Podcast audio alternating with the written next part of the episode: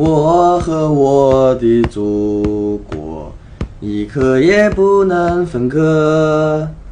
无论我走到哪里，都流出一首赞歌。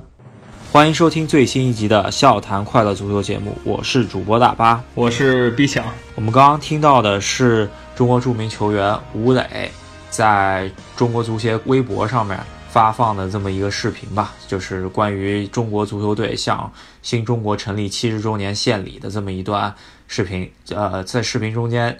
中国男子国家队、中国女子国家队以及青年队的很多球员都献唱了。然后我们刚刚把吴磊清唱的这么一小段给大家听了一下啊，没错，这首歌的原版咱们都非常熟悉的一首曲子吧，就是《我和我的祖国》。但是有一个小问题啊，大家可以在下方留言跟我们讨论一下。就是我们在准备这节目的时候，我们一起听了一下这首歌，然后大巴，我感觉大巴可能失忆了，他居然。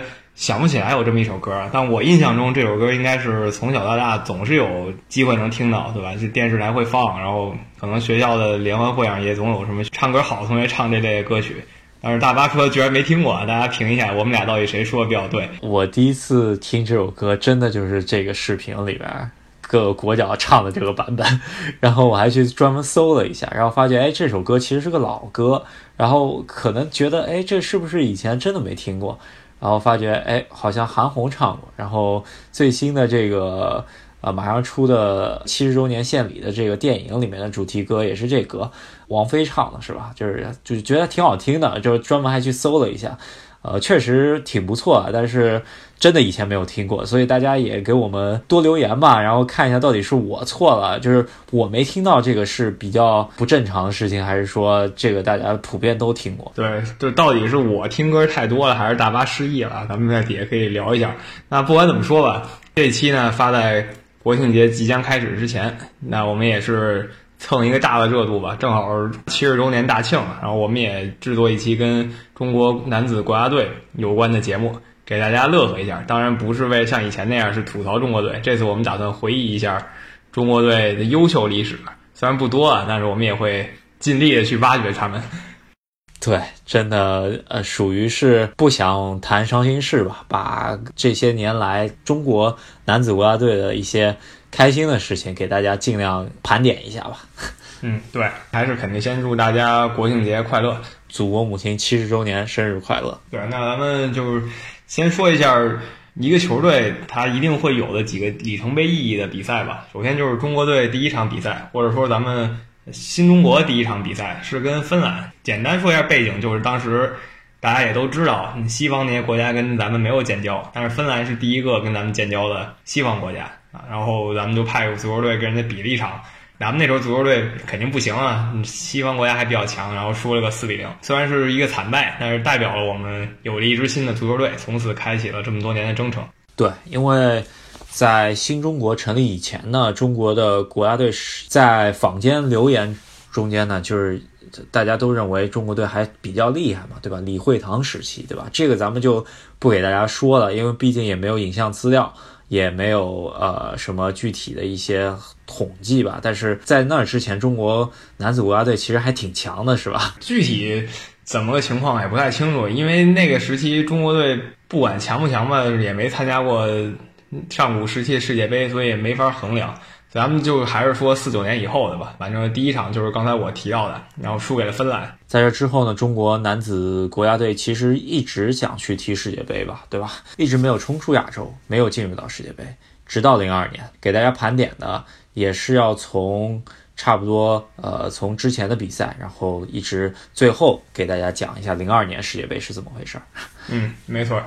呃，刚才说了一个球队第一场比赛，那一般来说介绍一个球队还得说他最辉煌的一场胜利吧。当然，最惨痛失败咱们就不提了啊，这有很多。但是最辉煌的胜利是十几年前中国有一场十九比零关岛的比赛。当然，关岛是一个业余级别的国家队，是吧？或者说是一个基本不能算有规模的球队，但是十九比零这个比分还是非常可观的，也是给我们这代球迷留下很深的印象。毕竟这个数字确实比较恐怖，是一个属于那种电脑游戏里才有的数字。踢关岛十九比零这场比赛，咱们又可以想到啊，马上十月十号大庆之后，中国男子国家队在世界杯外围赛亚洲区四十强赛的比赛中间，马上又要提到这一支曾经啊我们战胜过十九比零的这么一支球队，就是关岛队。不知道这一次能够踢几个？我觉得七个怎么也得有吧，对吧？不求是两位数，但是零封首先你得做到吧，然后进像你说七八个也应该至少能做到吧。做不到这一点的话，会让人感觉比较失望了。因为关岛它没什么发展，是吧？中国队呢虽然也没什么发展，那就应该保持一个十比零左右的水平，我是这么期待的。最好是进七比零，我觉得也挺挺好的，就是寓有寓意吧，对吧？我觉得还是有实力的吧，对吧？现在，对对对，我觉得就算咱们国家队再怎么次吧，也不至于说跟关岛这你来我往打得热火朝天的。打关岛应该还是砍瓜切菜，希望国家队不负众望啊。然后接下来就是呃，说到历史战绩了吧？我觉得应该是中国足球。呃，在非法排名上面，虽然很多人都觉得这个非法排名没用啊，但是也是一个衡量你呃一个国家的呃足球水平到底高不高的一个呃指标吧，对吧？呃，也算一个比较官方的一个指标了。就是中国足球其实一直在这个非法排名上不高吧，对吧？一直感觉就是一个。世界三流国家的水平，对吧？呃，它的平均排名啊，就是中国队差不多就一直在七十名左右吧。且其实如果是非法官方给出的是平均排名七十二，现在呃最新一期的排名是六十八，还算比较算历史上还算比较高。但是中国男子国家队在非法最高的排名其实是霍顿时期，曾经九八年世界杯虽然没进去啊，但是那一阵拿到过一个三十七名。就像你刚刚说的。非法排名它不是那么一个绝对的东西，但是它可以作为一个参考标准。当年的三十七名可以对比一下此时此刻三十七名。那此时此刻三十七名正好是咱们国家队的死对头韩国队。韩国队去年在世界杯上呢，大概那个水平还可以，就是小组赛出不了线，但是制造了一些精彩表现吧，差不多是这个水平的球队。也就是说，中国队在最强的时间段。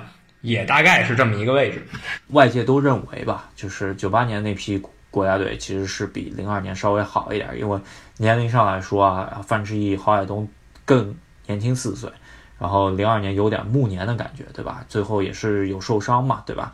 啊，所以说九八年可能更强一点，零二年反而那个时候虽然进了世界杯吧，天时地利人和的原因嘛，但是别人都认为九八年那那一届国家队是最强的，相比于。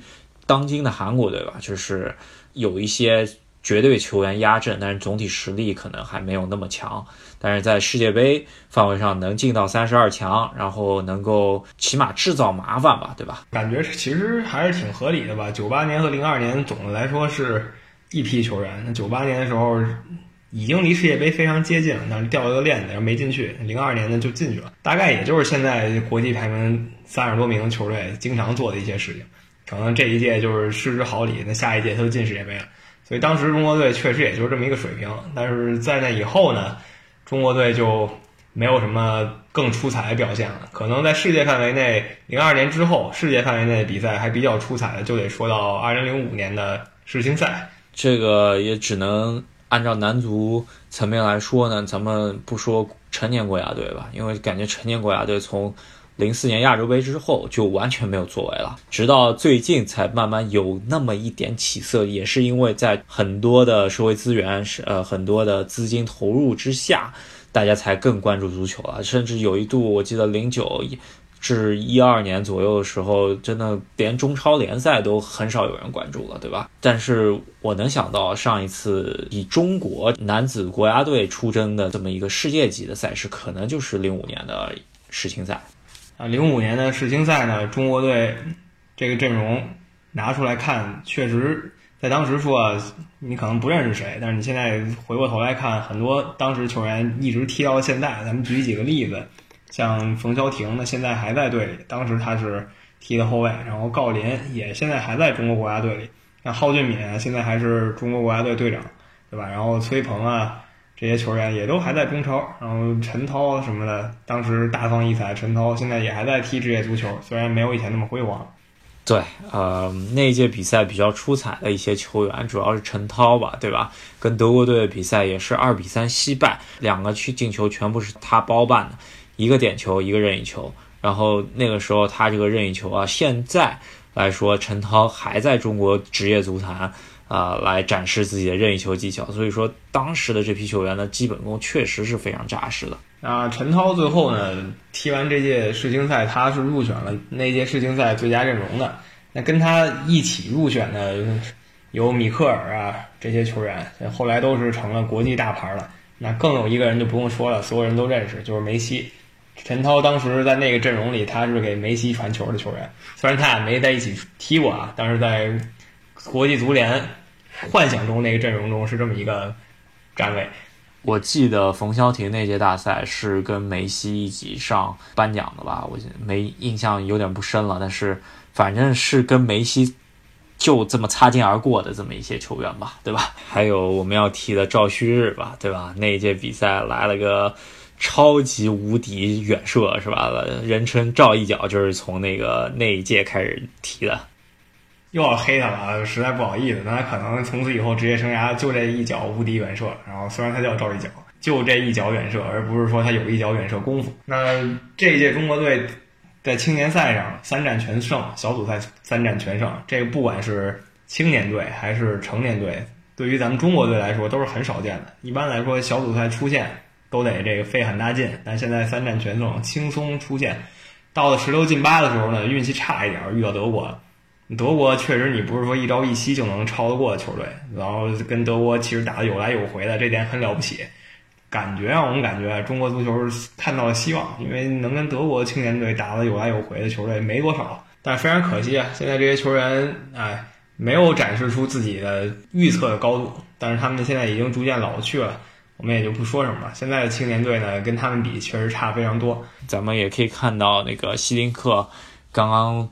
带领的这么一支国青队要去踢奥运会，马上要踢 U 二三的，呃亚洲杯的这一批年轻队员，这是零比二输越南和二比三输德国，这个差距就在这儿，对吧？对，没错。虽然我知道啊，咱们在下一届亚洲青年锦标赛上分组已经是超死亡之组了，有这个韩国。乌兹别克斯坦和伊朗队这三个球队，我感觉希望已经是小于百分之一了。所以就是怎么说呢，尽量找找自己的打法吧，就不要去想什么把对方给狗赢了这种事儿，基本没有希望。这个实力差距已经太大了。呃，也就别多想了，因为本届 U 二三比赛来说，定的目标是必须中国队要进呃奥运会的。然而，这个进奥运会这个。门槛呢，就是你必须进四强，而且是在呃日本队不在四强的情况下，你拿前三才能进奥运会。如果日本队在前三的话，你可以呃第四，你也可以进。那你这个小组看下来的话，基本上少输当赢吧，我觉得。但是我觉得还是有的踢，不能说就这么放弃了，起码踢出自己的风格吧，对吧？硬实力确实差很多，那咱们就不黑中国青年队了。刚才说的是青年队比较精彩的一个表现，就是零五年世青赛。那后来呢，还有什么土伦杯啊之类的，就不在这里赘述了。说一下成年队，就是咱们简称的国足，他们最高成就其实是两次亚洲杯亚军吧。第一次是八四年，但那个时候太早，我是没看过，大巴也是没看过。就查一下资料，发现进了决赛，输给了沙特，比较可惜，输了个二比零。然后再转回来就是。八四年之后，二十年之后了。二零零四年，这个是我们印象非常深的一届亚洲杯，因为是在北京踢的，最后决赛惜败给日本队，拿了亚军。但那一届的质量其实非常高，踢的。那一届的亚洲杯，印象中间是一路追看的。我我印象中间，呃，零四零二的时候，大家都开始觉得，哎，咱们这个阵容里头有啥问题啊？郝海东不行啊，或者谁也不行啊。但是没想到啊，这批球员退了之后，真的再也没行过了。这真的就是我们中国足球的呃最高峰了，对吧？可能就是一个虽然在我们心理预期上面来说还没到达最高峰，但是他已经过了最高峰了。你我们不知道中国足球未来会发生什么，可能未来我们夺得世界杯冠军，那个是最高峰，这可能是中国历史的最高峰。但是局部来看，就我出生以来看过所有比赛里，二零零四年就是中国足球最高峰，达到了决赛，而且一路打的都是比较让人信服的球队。对小组赛吧，首先二比二打平巴林，然后五比零在北京赢了印度尼西亚，这是个弱队，对吧？然后一比零跟自己实力相当的卡塔尔踢赢了之后，小组出线。然后在小组出线之后，我觉得呃确实不容易啊，因为是当时是八强嘛，对吧？八进四，中国队是八进四对阵伊拉克，在工体的主场。哎，当时还真都是在工体踢啊，就是当时中国队好像主场就放在这工体，我觉得这个是。非常好的一个做法，对吧？据说现在主场也是慢慢都想要全放在广州了，不知道这个应该是跟里皮受益有关系的吧？不管怎么样，当时八进四的比赛中间，中国跟伊拉克，伊拉克你想这个西亚民众嘛，我觉得中国队一直踢西亚的球队一直踢不好，但是当时三比零酣畅淋漓的拿下之后，在半决赛对阵自己的苦主伊朗队吧，对吧？印象很深啊！那场比赛一直打到一百二十分钟，进入到点球大战之后，我记得刘云飞扑点球扑得非常厉害，战胜了伊朗队，进到决赛。其实你那届想起来回看还挺有意思的，就是中国队一路踢的，基本全是西亚球队。印尼咱就不说，印尼不算，他是陪练。那其他球队全是西亚的，西亚球队总体平均水平、身体素质就是强壮一块儿吧。但是中国队还是挺有意思的，一个个全都拿下。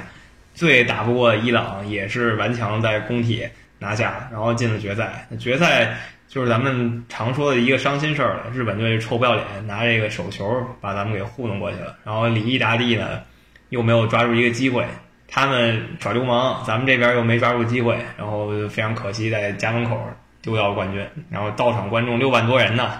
你要说日本队手球如果不进。李大帝的这么一波拨进去了，这历史没有如果吧，对吧？但是在假设就今天有这么一个如果，我觉得中国足球可能不会到今天这步田地。从零五年之后一直球市低迷到可能一二一三年这么一个中国足球的空空窗期吧，我觉得不会。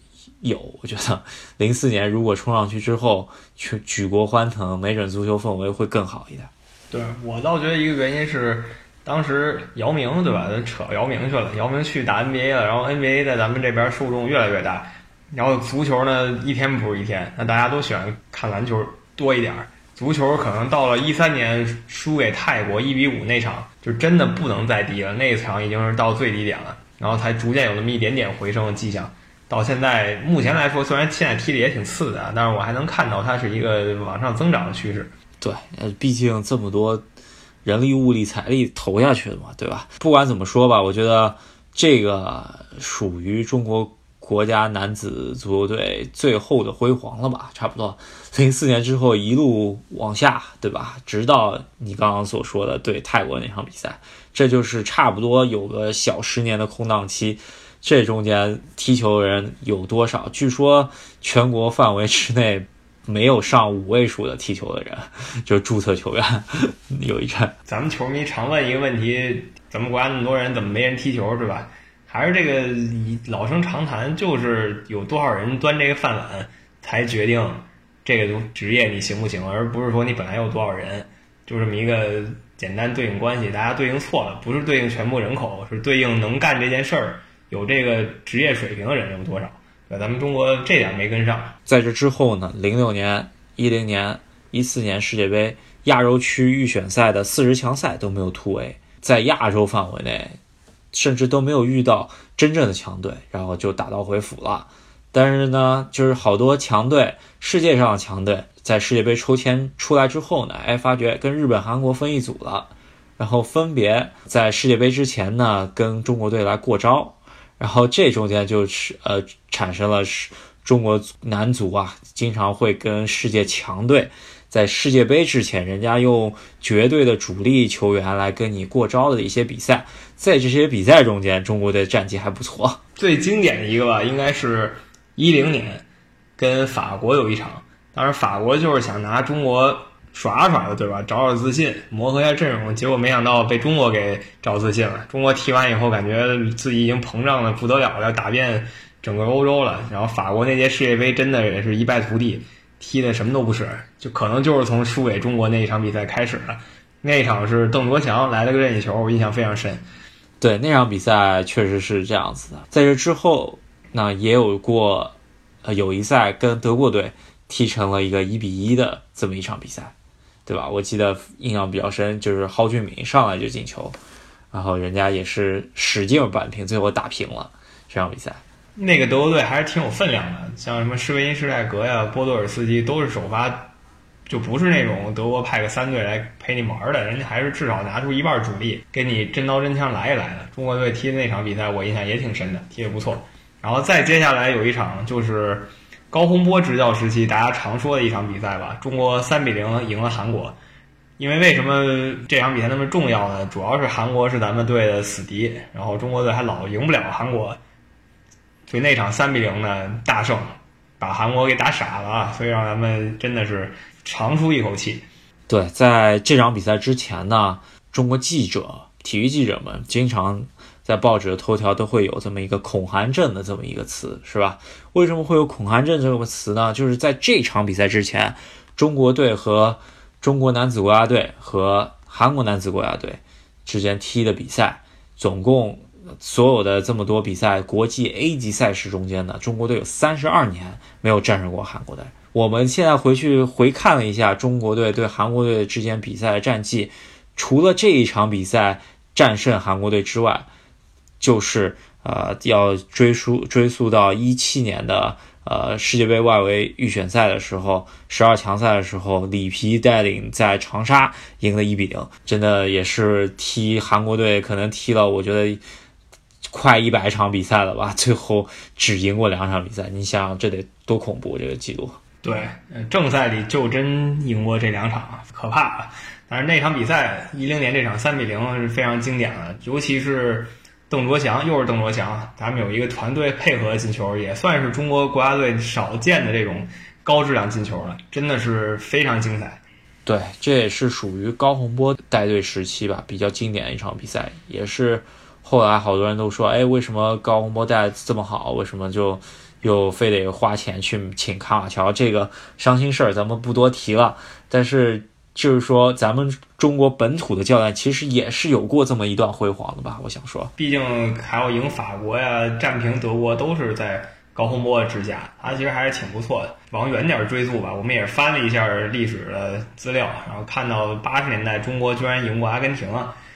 啊，一比零赢了阿根廷。知道这个阿根廷在八十年代真的是世界最强的球队了，可以这么说吧？有马拉多纳带领那一场比赛呢，看了一下名单，除了马拉多纳，好像那些名将全来了。对，那场比赛其实阿根廷还是比较真刀真枪来的，除除了马拉多纳以外，对吧？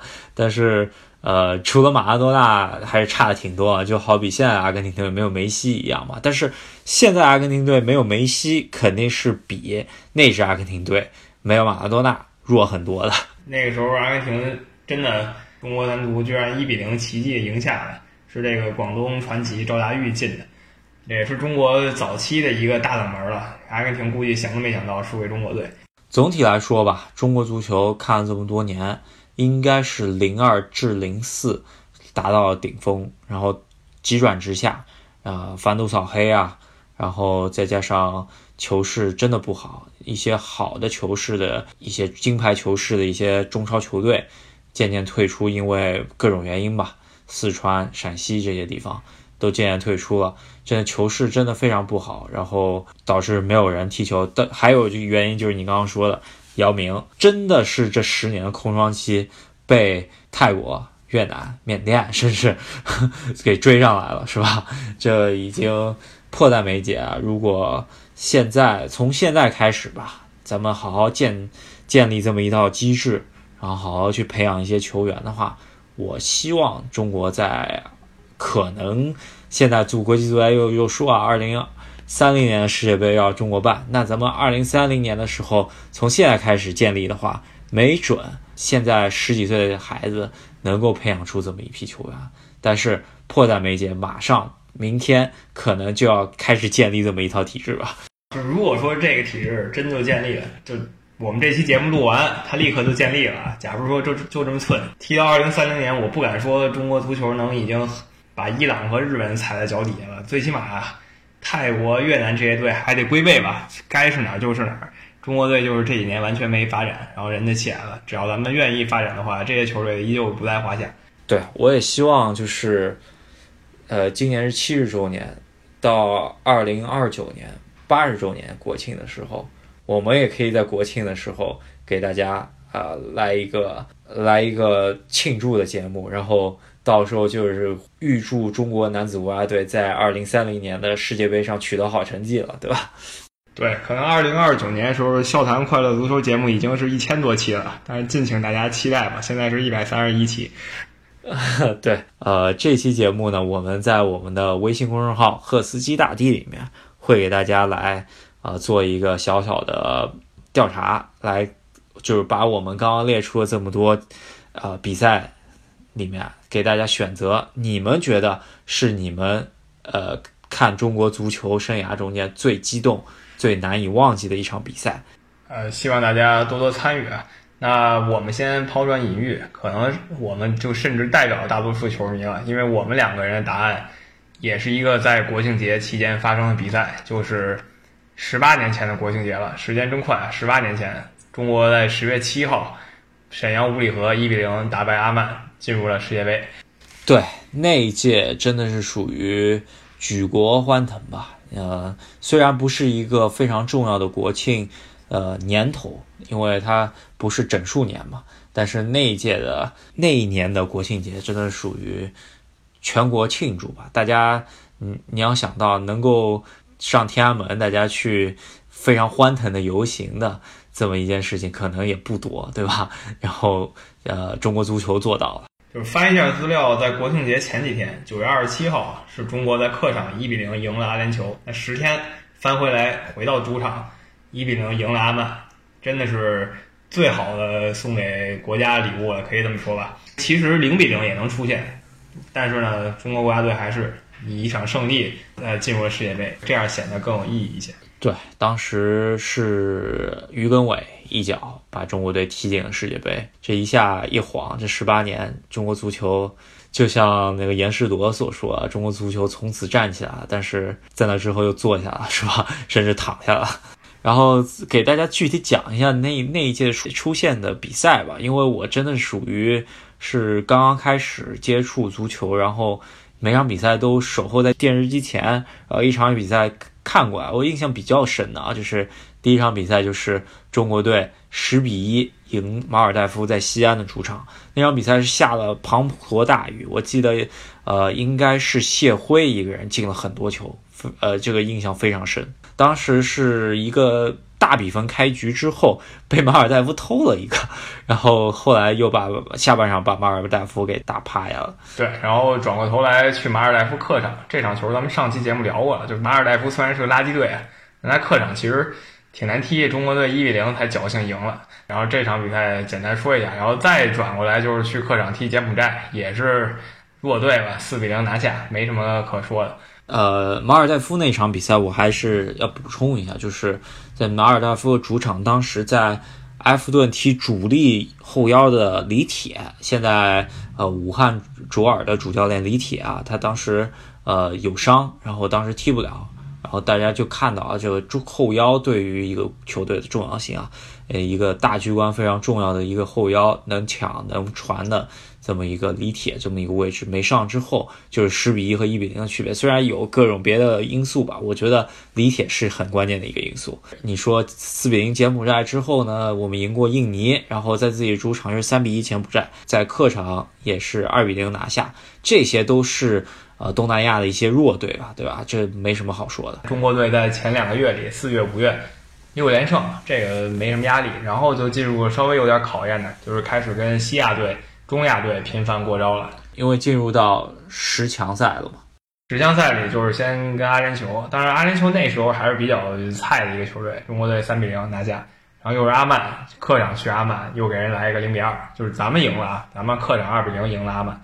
有过这么一段紧张的日子吧，对吧？因为在卡塔尔主场没有拿下对方，拿了一个一比一，当然感觉哎，是不是有有那么一点不稳？但在这之后呢，呃，米卢神奇教练米卢所带领这支国家队开始蜕变了，真的是属于主客场都能够把别人给拿下。接下来回到主场赢了乌兹别克，其实这时候还挺有意思一件事，就是当时。主场就设在沈阳了。这几个主场，阿联酋啊、乌兹别克，包括后来跟阿曼、跟卡塔尔，都是在五里河踢的。啊，在客场还赢，还拿下了阿联酋。这这一仗拿下阿联酋之后，我觉得，呃，基本上已经奠定了，在一比零赢下阿曼之后，我觉得导致了最终国足能够进入到世界杯，这于根伟一脚。在沈阳五里河把中国送进了世界杯，这也是中国足球可能四十四年的等待吧，对吧？没错，我经常回顾一个足球之夜的视频，就叫出现日吧，还是挺感动的。每次看完都觉得很感动，希望下一个出现日快点到来吧。对，我不希望等到真的是中国自己办世界杯，然后变成中国男子国家队下一个出现日。我真的是希望是真刀真枪跟日韩伊沙奥，呃，就是来来一个十二强赛的厮杀，然后进到了世界杯，这个才比较提气，我觉得。那说这么多，中国足球呢，确实失望的时候比较多，得意的时候少。咱们这期节目基本把中国足球得意的历史讲了一遍，尤其是最近二十年吧，有什么遗漏呢？大家在评论区里多给我们补充一下。可以说，中国足球海外球员其实是非常好的一个去衡量一个国家或者说非足球强国国家的足球水平吧。最最强的时候，中国足球能够在英超联赛有自己的中国德比，就是孙继海和郑智，对吧？然后在欧冠赛场上能见到孙祥代表爱因霍温出战，然后还有助攻。在这之后，什么杜威啊、郑智啊，都苏超也踢过。在德甲有杨晨，有那个呃德乙有谢辉这些球员，当时的中国国家队确实是比较强的。在这之后，现在我们也刚刚也听到清唱的吴磊就是中国足球的独苗，就全村的希望，全国的希望。联赛不行的国家就是看在欧洲踢球有多少人来简单衡量他的水平。那中国足球其实第一步做的还不错，有不少人去了。五大联赛，当然你没有说去豪门，没有什么皇马这样的，但是先从低端球队打起，像曼城啊，当时的曼城，呃，查尔顿这些球队都是一个很好的起步，只不过没有继续发展，没有冲上去。当时在这一个指标上，日本跟韩国是比不了咱们这边的，但没想到现在呢，日本有皇马球员，咱们想都不敢想的之前，所以咱们现在。落后很多，当时领先，现在落后，只能说别抱怨了，从头再来吧。可以说吧，就是中国足球，咱们想给大家盘点开心的事情，聊聊还是会说到一些伤心的事情，真的是属于伤心的事情，伤心的记忆，真的躲不过去吧，对吧？就甚至都没有一。一个阶段，大家觉得特别提升士气，除了零二年那那一阶段，让全国大家开心了一一年左右吧。进入到世界杯之后，也不是特别让人能够呃开心的起来的一些记忆吧，对吧？世界杯那三场其实还是挺惨痛的一些教训吧。能想到最新的就是对于国足更有希望的一个阶段吧，可能就是呃一八年世界杯。预选赛的时候有一阵里皮带队的时候还是挺神奇的。如果可能，吴磊最终在客场对那个叙利亚的比赛中间能够把球带到脚旗去了，没准中国队还能进到附加赛。过去就过去了，只只能向前看，真的只能向前看。因为再看，如果就又一届世界杯了，然后你再觉得怎么样怎么样，就又是一届世界杯。足球的年岁这四年四年过得特别快，然后。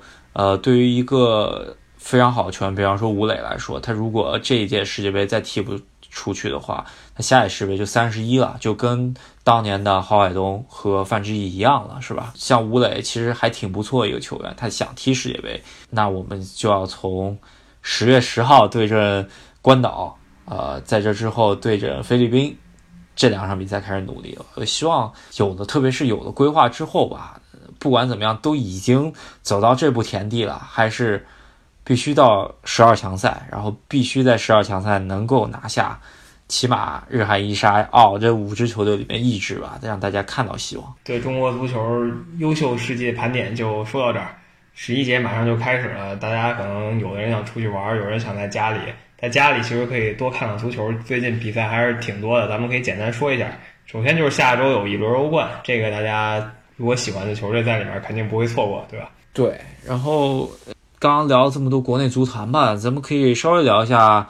中超的这个局势啊，就是中超的局势，我觉得在广州恒大连输两场之后，本来觉得是板上钉钉的，然后现在感觉哎，大家又是群雄逐鹿了，对吧？就是有点像三足鼎立的感觉啊。呃，三个球队非常像三国时期三个国家，是吧？恒大有点像魏国，对吧？就兵精将广，这个 它是有点大意。北京国安我感觉像吴国，对吧？然后那个。上海上港有点像蜀国，对吧？就是外援特别好，就是有这么一两个非常好的将，是吧？所以说非常有意思。我觉得最后几轮，然后跟又跟保级大战能够搅到一起，最后几几轮里头还有直接对话。我觉得最后五轮的中超联赛应该是非常精彩。咱们两个月前说那期中超节目的时候，千算万算没算到恒大会三轮不胜了，现在一平完了就是两负，这个真的太意外了，导致。悬念突然回来了，最后五场真的什么都有可能发生，尤其北京跟上港是有直接对话的。对，呃，上港还是跟呃恒大有一场直接对话，然后在这中间呢，就是可以看到国安和恒大都还会碰一场上海申花，所以说这个很有可能最终的冠军归属要看上海申花的脸色，特别是上海申花上一轮赢下深圳之后，就是在深圳。补赛之后，上海申花距离呃降级区差九分了。这个时候，感觉上海申花已经全部把心思放到了足协杯的决赛两回合比赛中间。保级这边其实人和铁定凉凉了吧？他把两场补赛也全赢了，他应该还是倒数第一。所以说，人和的话降级百分之九十了，然后剩下的一个名额基本就是天津权健或者深圳队。这三队出两个问题不大，像河北啊、上海申花都百分之九十上岸，可以这么说。除非河北就跟去年长春似的，一口气刹不车彻底输到底，才有可能降级。天海方面比较对于他们有利好的，就是他们不会在在这之后遇到争冠的对手了，就是他只只会踢一些就是无欲无求的球队了。但无欲无求的球队呢，你看这几场踢恒大来说，感觉。呃，真的是属于把恒大当靶子的吧？大家踢恒大都挺使劲儿，所以说恒大这个对别的球队来说，说明在圈内的人呢其实都挺恨恒大的感觉啊。虽然就是我知道很多球迷在我们底下留言都说我们是恒大黑，但是毕竟啊，我们两个都不是恒大球迷，这个我们都可以承认。但是我觉得我们还算比较客观。公正的去说恒大，广州恒大，我觉得没有广州恒大，可能中国足球队可能一八年世界杯都不会进到十二强赛了，对吧？就吐槽完恒大的话，其实恒大还有在给中国足球争光的机会，亚冠还在。所以亚冠的话，而且我们也说过，他进决赛甚至夺冠可能性是最大的，在这个四个球队里。然后这就是整个中国足坛，就是职业足球圈里的大趋势。突然感觉这个争冠真的非常好看啊！再然后。呃，有很多比赛被推迟了。这个在北京举行的比赛被推迟了，就这个具体原因咱们不多说。在这之后啊，如果比赛呃延期的比赛再出来，比方说呃国安主场对上港这场比赛能够踢踢完出来，我觉得呃就是争冠形势能够更明朗一点吧，对吧？然后呃。现在来说，我觉得真不好说，谁谁拿个冠军都有可能啊，就不是说上港已经掉队，上港还 还在队伍内，是吧？只差三分。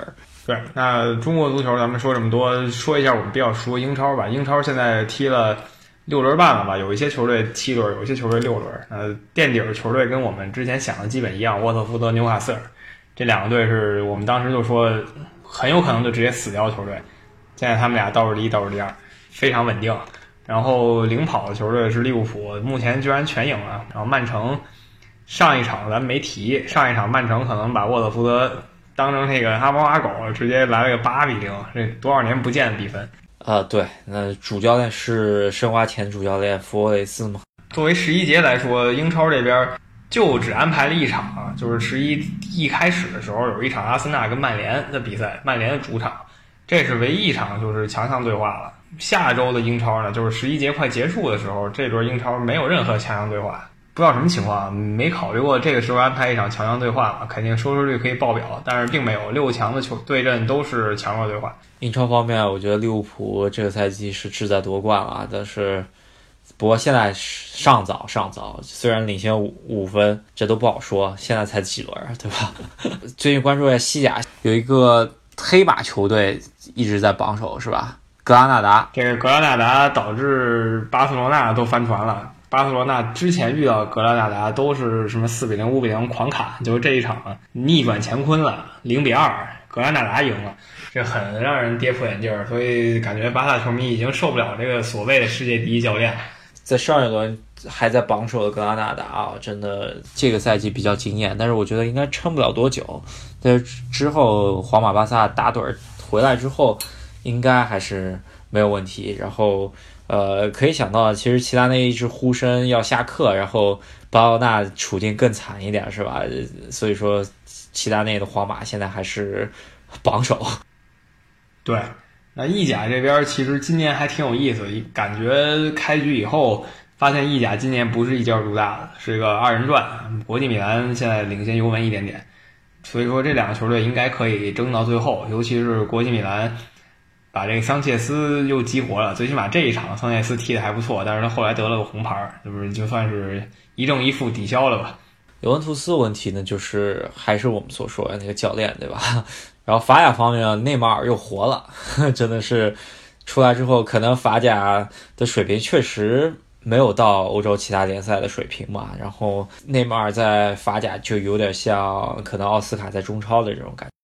然后再有就是德甲吧，德甲的话，其实最开始我稍微关注了一下，拜仁踢的不是很好，但是现在踢来踢去，六轮过后，拜仁就是稳扎稳打的到了第一名，感觉今年又是。属于拜仁的一年吧，因为多特蒙德踢的不怎么样。现在六轮过去，多特蒙德才也只赢了三场，落后拜仁三分。咱们走着瞧吧，因为德甲一共才三十四场比赛，六轮的话已经踢过六分之一还多。你军的旧将库蒂尼奥踢的挺不错的，最近还是回到中超话题吧。我觉得北京国安真的是可惜了，现在跟广州恒大差了一分。巴坎库如果。